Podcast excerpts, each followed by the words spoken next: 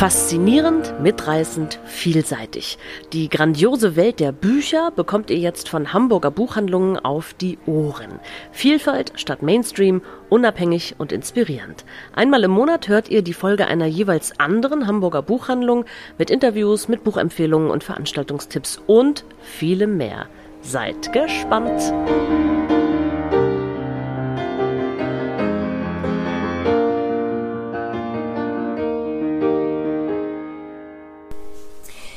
Hallo ihr Lieben und herzlich willkommen zu einer neuen Folge Hörstoff, dem Podcast der Hamburger Buchhandlungen. Und heute aus dem Büchereck Niendorf Nord mit Janina Buschmann, hallo. Und Nico Wendt, hallo. Und Carola Nikschik. Ja, und wir haben unsere Bücherregale durchwälzt, unsere Bücherstapel durchwälzt, alles, was wir gelesen haben. Und haben euch heute unsere Lese-Highlights, Lieblingsbücher mitgebracht. Und ja, aus diesem Jahr ganz besonders. Also lasst euch überraschen.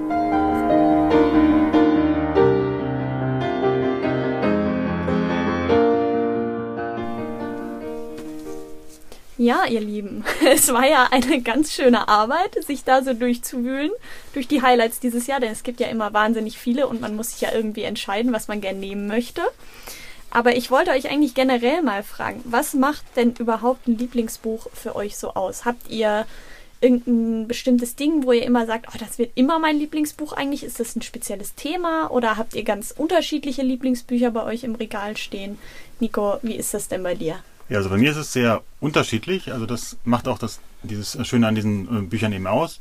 Ähm, ich weiß noch, als ich das erste Mal Great Expectations von Charles Dickens gelesen habe, äh, mhm. musste ich erstmal nach zwei Seiten das Buch zur Seite legen und bin wirklich im Flur hin und her gelaufen, weil ich zum ersten Mal Dickens gelesen habe und das vorher noch nie so äh, ja, gekannt hat. Also wie er dann die Beschreibung macht und ähm, das war so un also ich bin so richtig umgeworfen worden davon.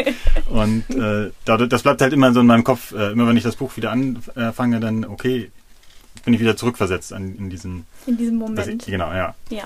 Und hast du auch dieses Jahr ein Lesehighlight, was so ähnlich ist, oder ist es dieses Jahr was ganz anderes geworden? Ähm, das ist eher ganz anders geworden.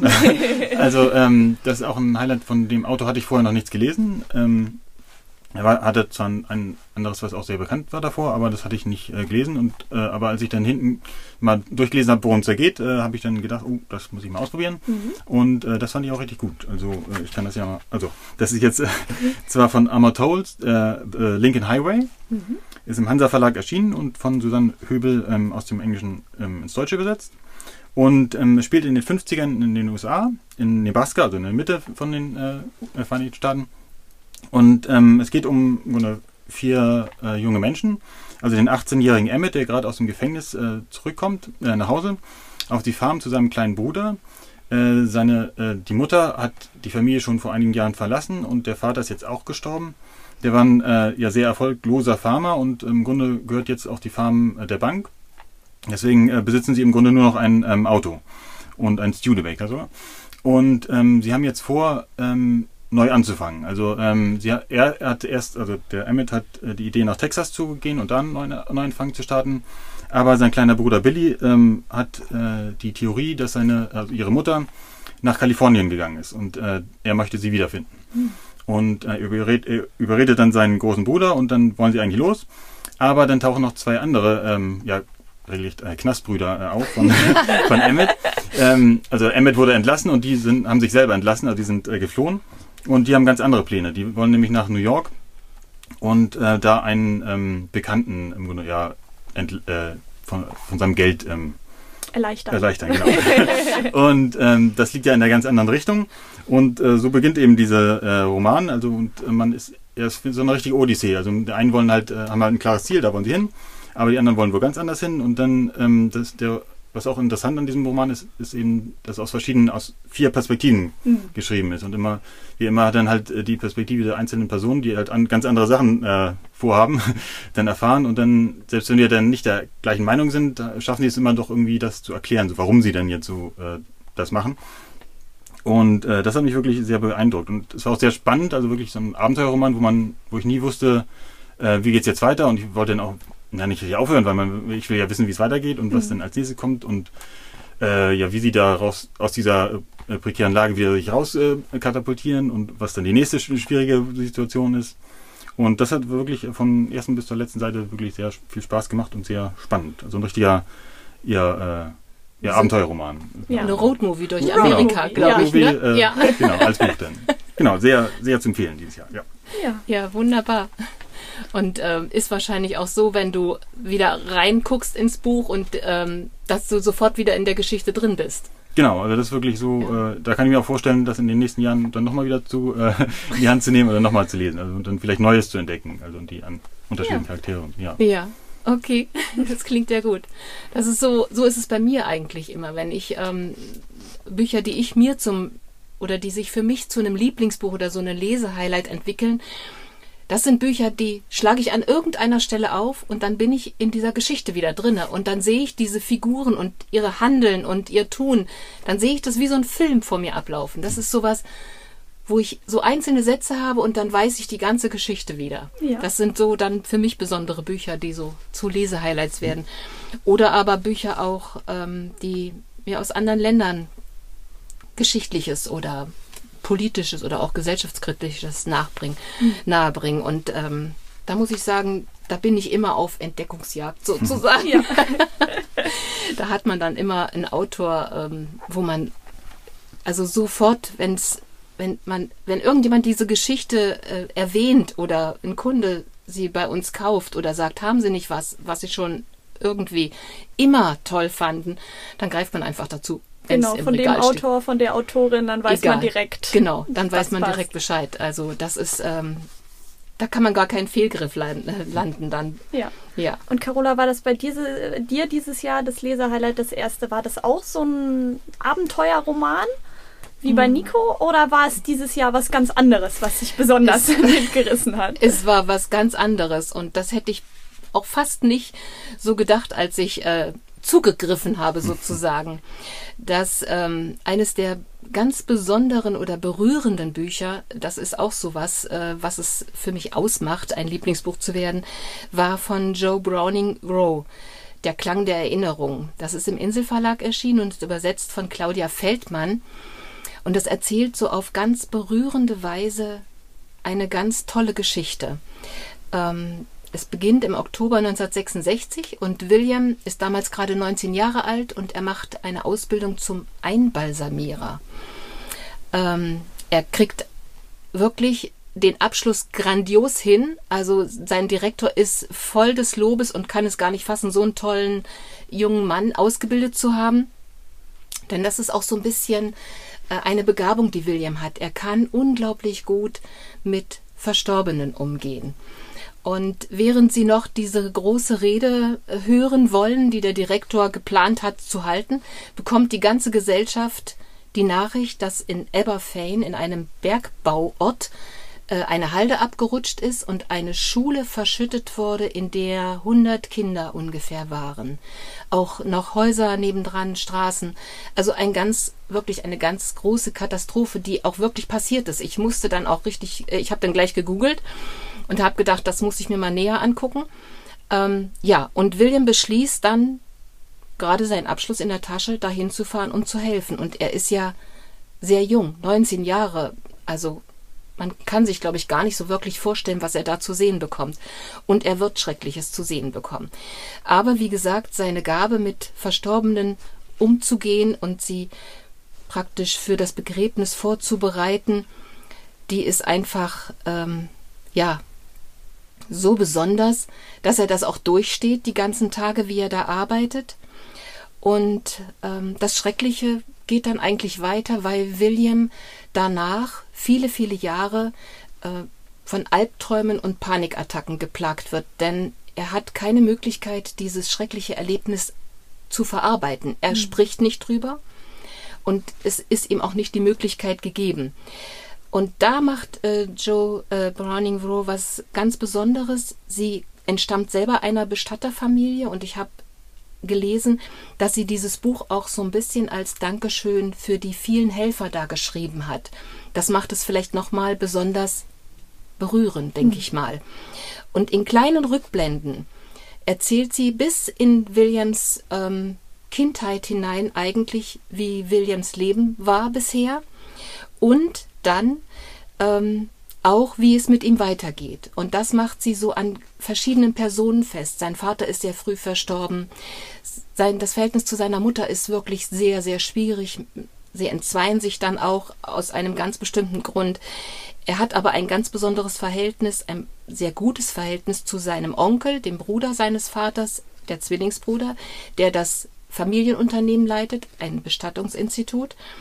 Und äh, sie erzählt uns von seiner ersten großen Freundschaft zu einem Jungen, den er kennenlernt, als er, äh, ich glaube, in Cambridge, wenn ich mich jetzt nicht vertue, äh, als Chorknabe äh, ausgebildet wird und ähm, das ist auch so eine ganz berührende Geschichte. Er will, er soll da, er hat wirklich eine fantastische Stimme. Das ist nämlich seine zweite große Begabung.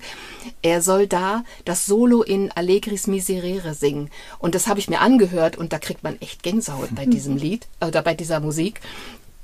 Und es kommt aber zu einem Zerwürfnis mit seiner Mutter und er wird weglaufen und er wird es nicht singen. Und sie erzählt uns dann äh, von seiner großen Liebe Gloria, die so viele Jahre es mitmacht, dass er von diesen Albträumen und Panikattacken ähm, quasi heimgesucht wird und das auf so eine poetische Sprache, so warmherzig und so voller Empathie für ihre Figuren.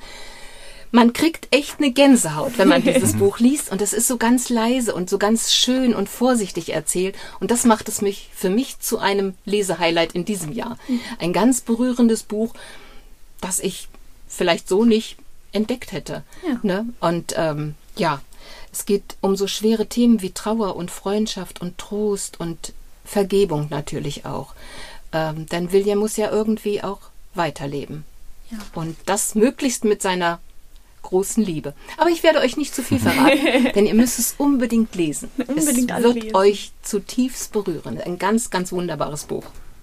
Also was sehr, sehr Bewegendes, Emotionales hast ja. du dir da ausgesucht. Ja. Und dann mit dem Hintergrund, dass diese, diese Geschichte, dieses schreckliche Erlebnis in Eberfane, dass das wirklich passiert ist und dass sie ja. daraus eine tolle Geschichte gemacht hat, so im, ja, im Gedenken an die vielen Helfer, die da diese schreckliche Arbeit, also diese schreckliche Zeit mitmachen mussten oder ja, über ja. sich ergehen lassen haben oder wie auch immer man das nennen will. Ja, ich finde gerade, wenn so Bücher auf wahren Begebenheiten beruhen, auch wenn man das erst nach dem Lesen des Romans irgendwie mhm. rausfindet, dann hat das nochmal so eine ganz andere Durchschlagskraft, finde ja, ich. Ganz, so ist es auch wirklich, ja. Mhm. Das ist immer so, ähm, dass man sagt, ja. Das bleibt auch so lange im Kopf. Ja. Man sieht Bilder. Mhm und man kann sich das auch so richtig vorstellen. Ne? Also ich habe dann gegoogelt, wie gesagt, und habe dann Bilder auch gesehen mhm. von diesem Unglück. Und das macht es nochmal so ganz rund und zu was Besonderem eigentlich. Ja. Mhm. Auf jeden Fall. Aber wie ist das bei dir, Janina? Ja. Wie ist das mit deinen Lieblingsbüchern? Naja, also mein erstes Lieblingsbuch, was ich mitgebracht habe dieses Jahr, beruht tatsächlich auch auf einer wahren Begebenheit. Guck an. Ja. Und zwar ist es Nachtschwärmerin von Leila Motley. Erschienen ist es im Echo Verlag und wurde übersetzt von Yasemin Dinzer oder Dinscher. Ich bin mir ehrlich gesagt nicht ganz sicher, wie man den Namen ausspricht. Man möge mir verzeihen. Ganz sicher. Aber es ist ein wirklich ganz, ganz beeindruckender Debütroman. Also es spielt in den USA und es geht um Chiara, die alleine mit ihrem älteren Bruder Marcus in einem ja, sehr heruntergekommenen Apartment lebt in East Oakland in Kalifornien. Die Eltern äh, sind nicht zugegen, der Vater ist vor einigen Jahren gestorben und die Mutter ähm, ja, sitzt gerade noch, ich meine, sie ist auf jeden Fall zu Anfang des Romans noch im Gefängnis unterwegs. Also die beiden sind auf jeden Fall auf komplett sich auf sich allein gestellt. Mhm. Und die haben auch beide keinen schulischen Abschluss und müssen halt gucken, dass sie irgendwie über die Runden kommen. Und während Marcus eigentlich ja als älterer Bruder, würde man ja vielleicht denken, dass er derjenige ist, der sich um seine kleine Schwester kümmert. Marcus träumt aber eher von seinem großen Durchbruch als Rapper und ist irgendwie so ein bisschen realitätsfremd und es bleibt irgendwie an Chiara hängen, diese kleine Familie irgendwie durchzubringen. Und ja, sie findet leider keinen richtigen Job, sie versucht irgendwie alles, aber sie landet dann letztendlich tatsächlich in der Prostitution als Minderjährige. Und das ist auf der einen Seite natürlich wahnsinnig schrecklich für sie und sie hat aber ja, eine, einen wahnsinnigen Willen und einen wahnsinnigen Mut, irgendwie dieses Schicksal zu ertragen und diese kleine Familie durchzubringen. Denn sie hat nicht nur ihren größeren Bruder, ähm, an dem sie hängt, sondern es gibt auch einen Nachbarsjungen, Trevor, der von seiner drogenabhängigen Mutter sehr vernachlässigt wird. Die ist fast nie zu Hause und um den kümmert sich Chiara wirklich wie um einen eigenen kleinen Bruder. Und das ist eine wahnsinnig berührende Geschichte.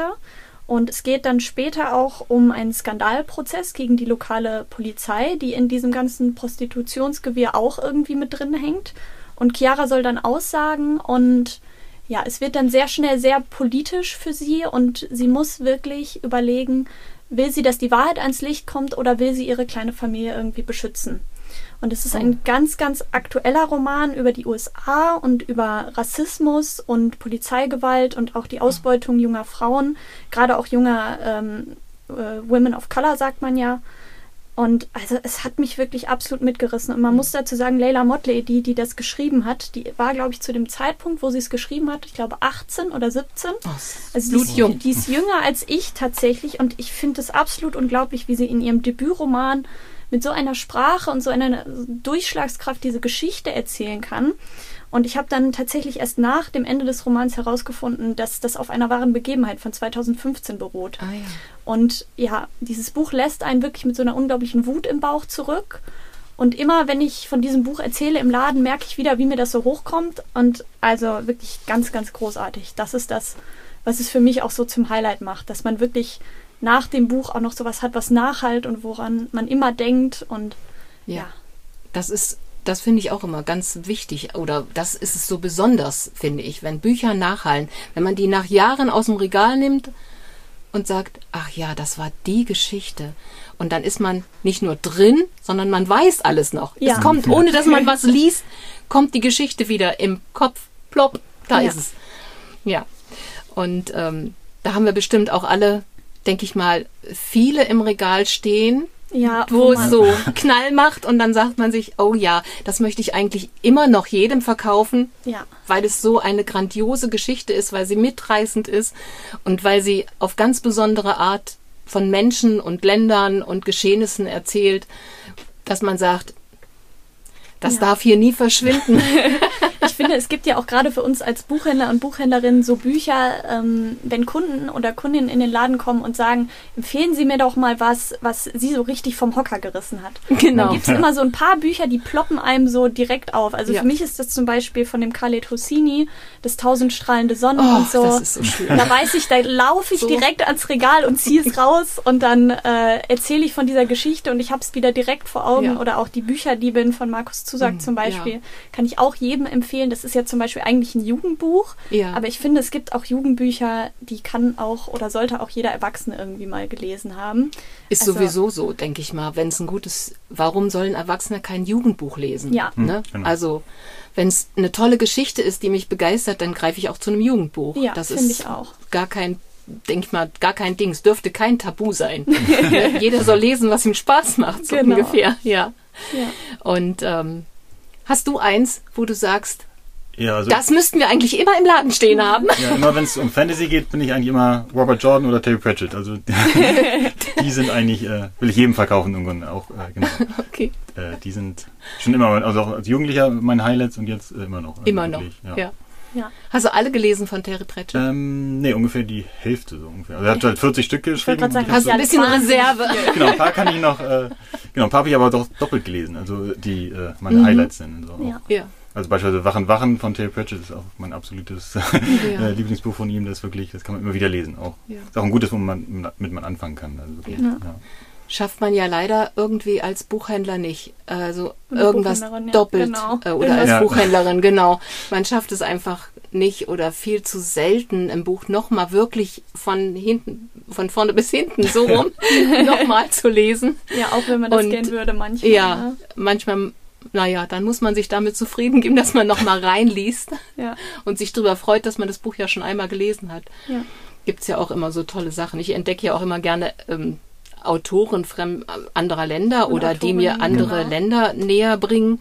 Und da ist es auch so ein Buch, ähm, das haben wir jetzt zum Glück auch als Taschenbuch schon stehen, äh, von ähm, Callum McCain, ähm, Apeirogon. Das ist so eine tolle Geschichte und so auch so politisch aktuelle Geschichte. Mhm. Israel-Palästina-Konflikt anhand zwei Familien erzählt und ähm, zwei Männer, die durch jeweils ein Attentat oder ein Terroranschlag der Gegenseite ihre Kinder verloren haben. Das alleine ist schon eine furchtbare Vorstellung. Also das kann man sich, glaube ich, wenn man selber Kinder hat, auch schwer ausmalen, dass man dann trotzdem bemüht ist, mit dem anderen in Frieden zusammenzuarbeiten. Mhm. Eine Geschichte, die so in kleinen Abschnitten geschrieben ist und die von Krieg und Frieden über 70 Jahre erzählt. Mhm. Ganz fantastisch gemacht.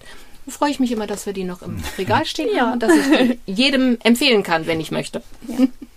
der dafür offen ist.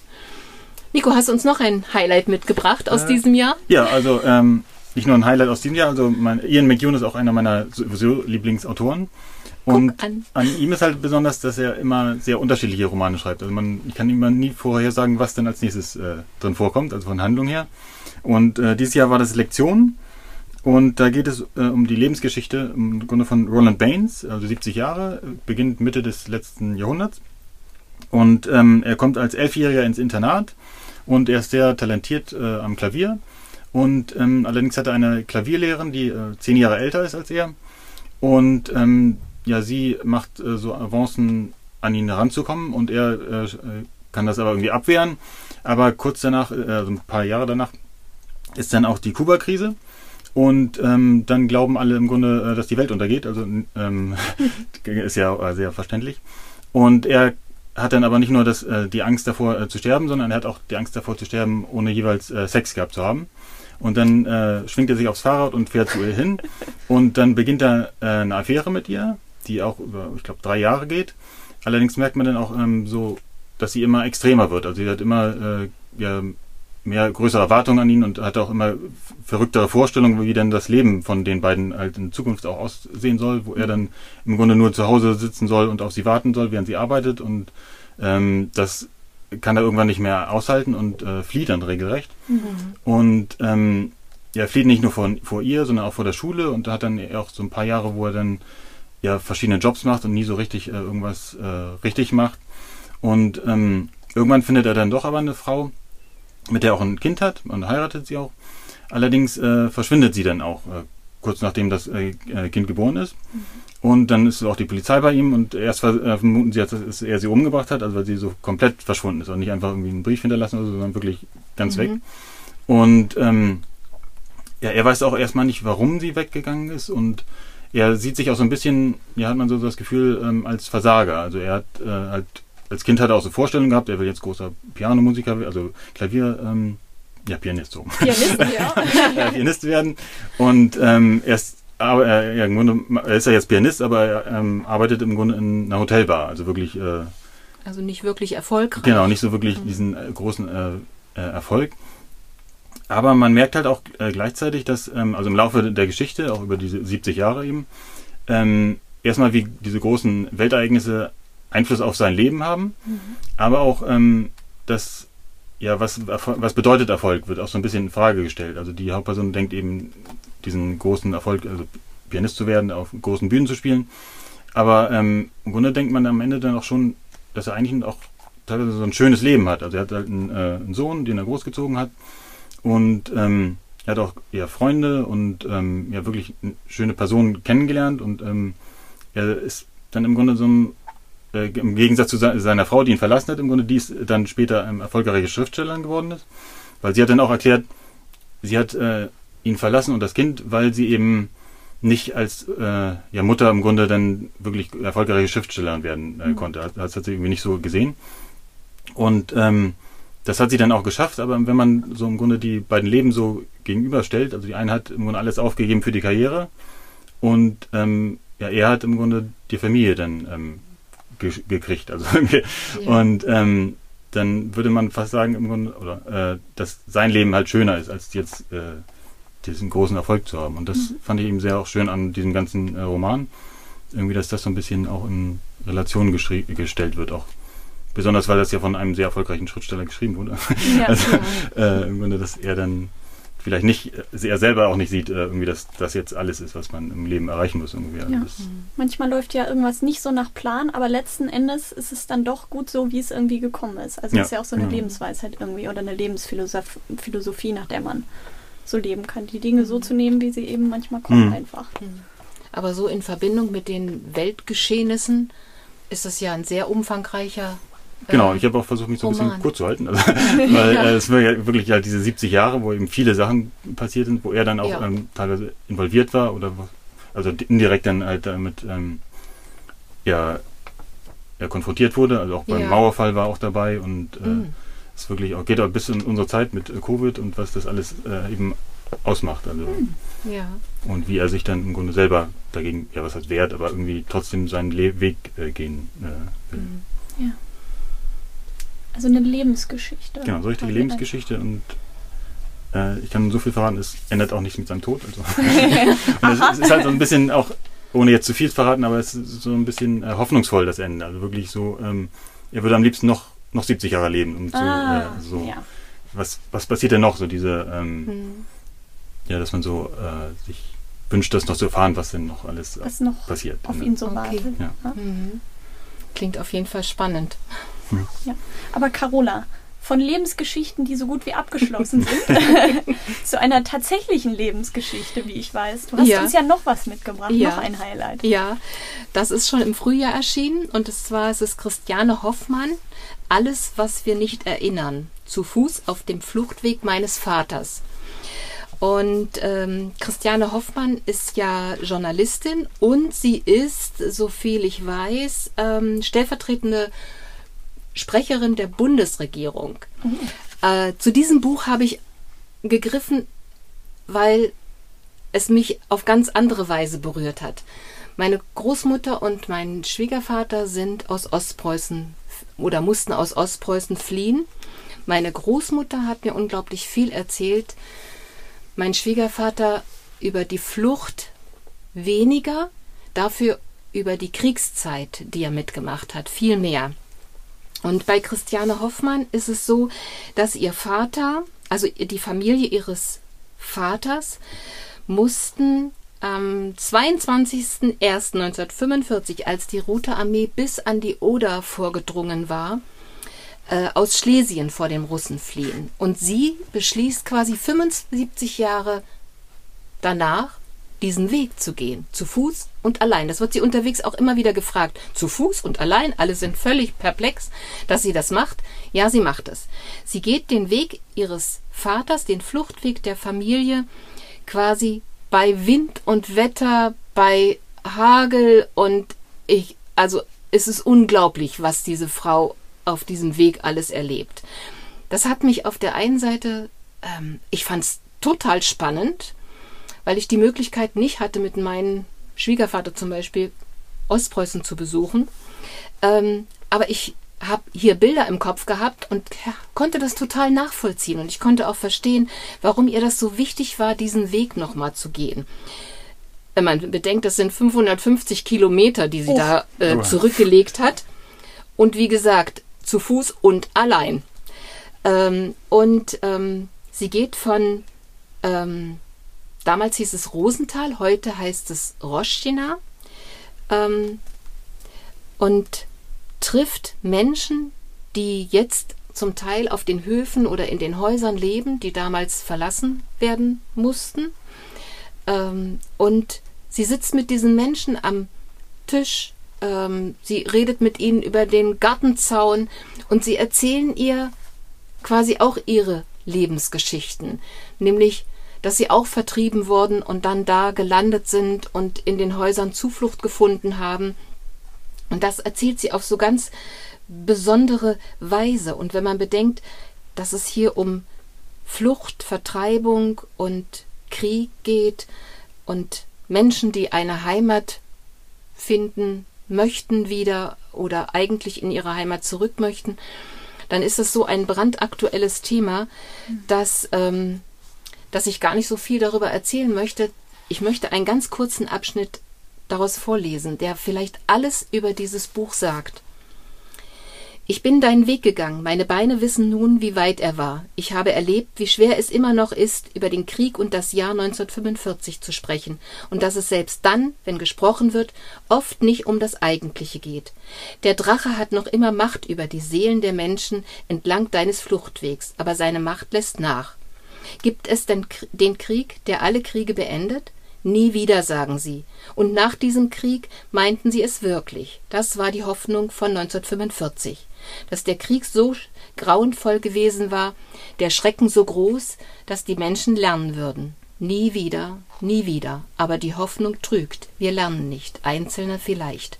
Du und die mit dir neben den Wagen gingen und vielleicht noch wir, eure Kinder, die wir eure Albträume träumen, aber dann ist auch schon Schluss und alles ist wieder vergessen.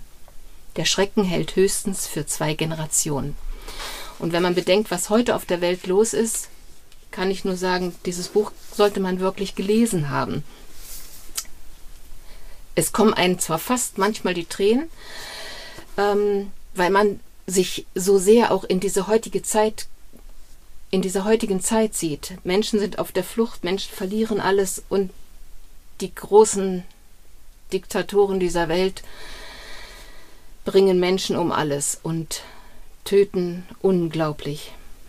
Und ähm, dass das über Generationen anhält, das ist ja auch bewiesen. Man sagt ja immer so, zwei Generationen später haben die Menschen noch mit den gleichen zu Erinnerungen zu kämpfen, wie die, die wirklich durch Krieg geflohen und verletzt und was auch immer sind.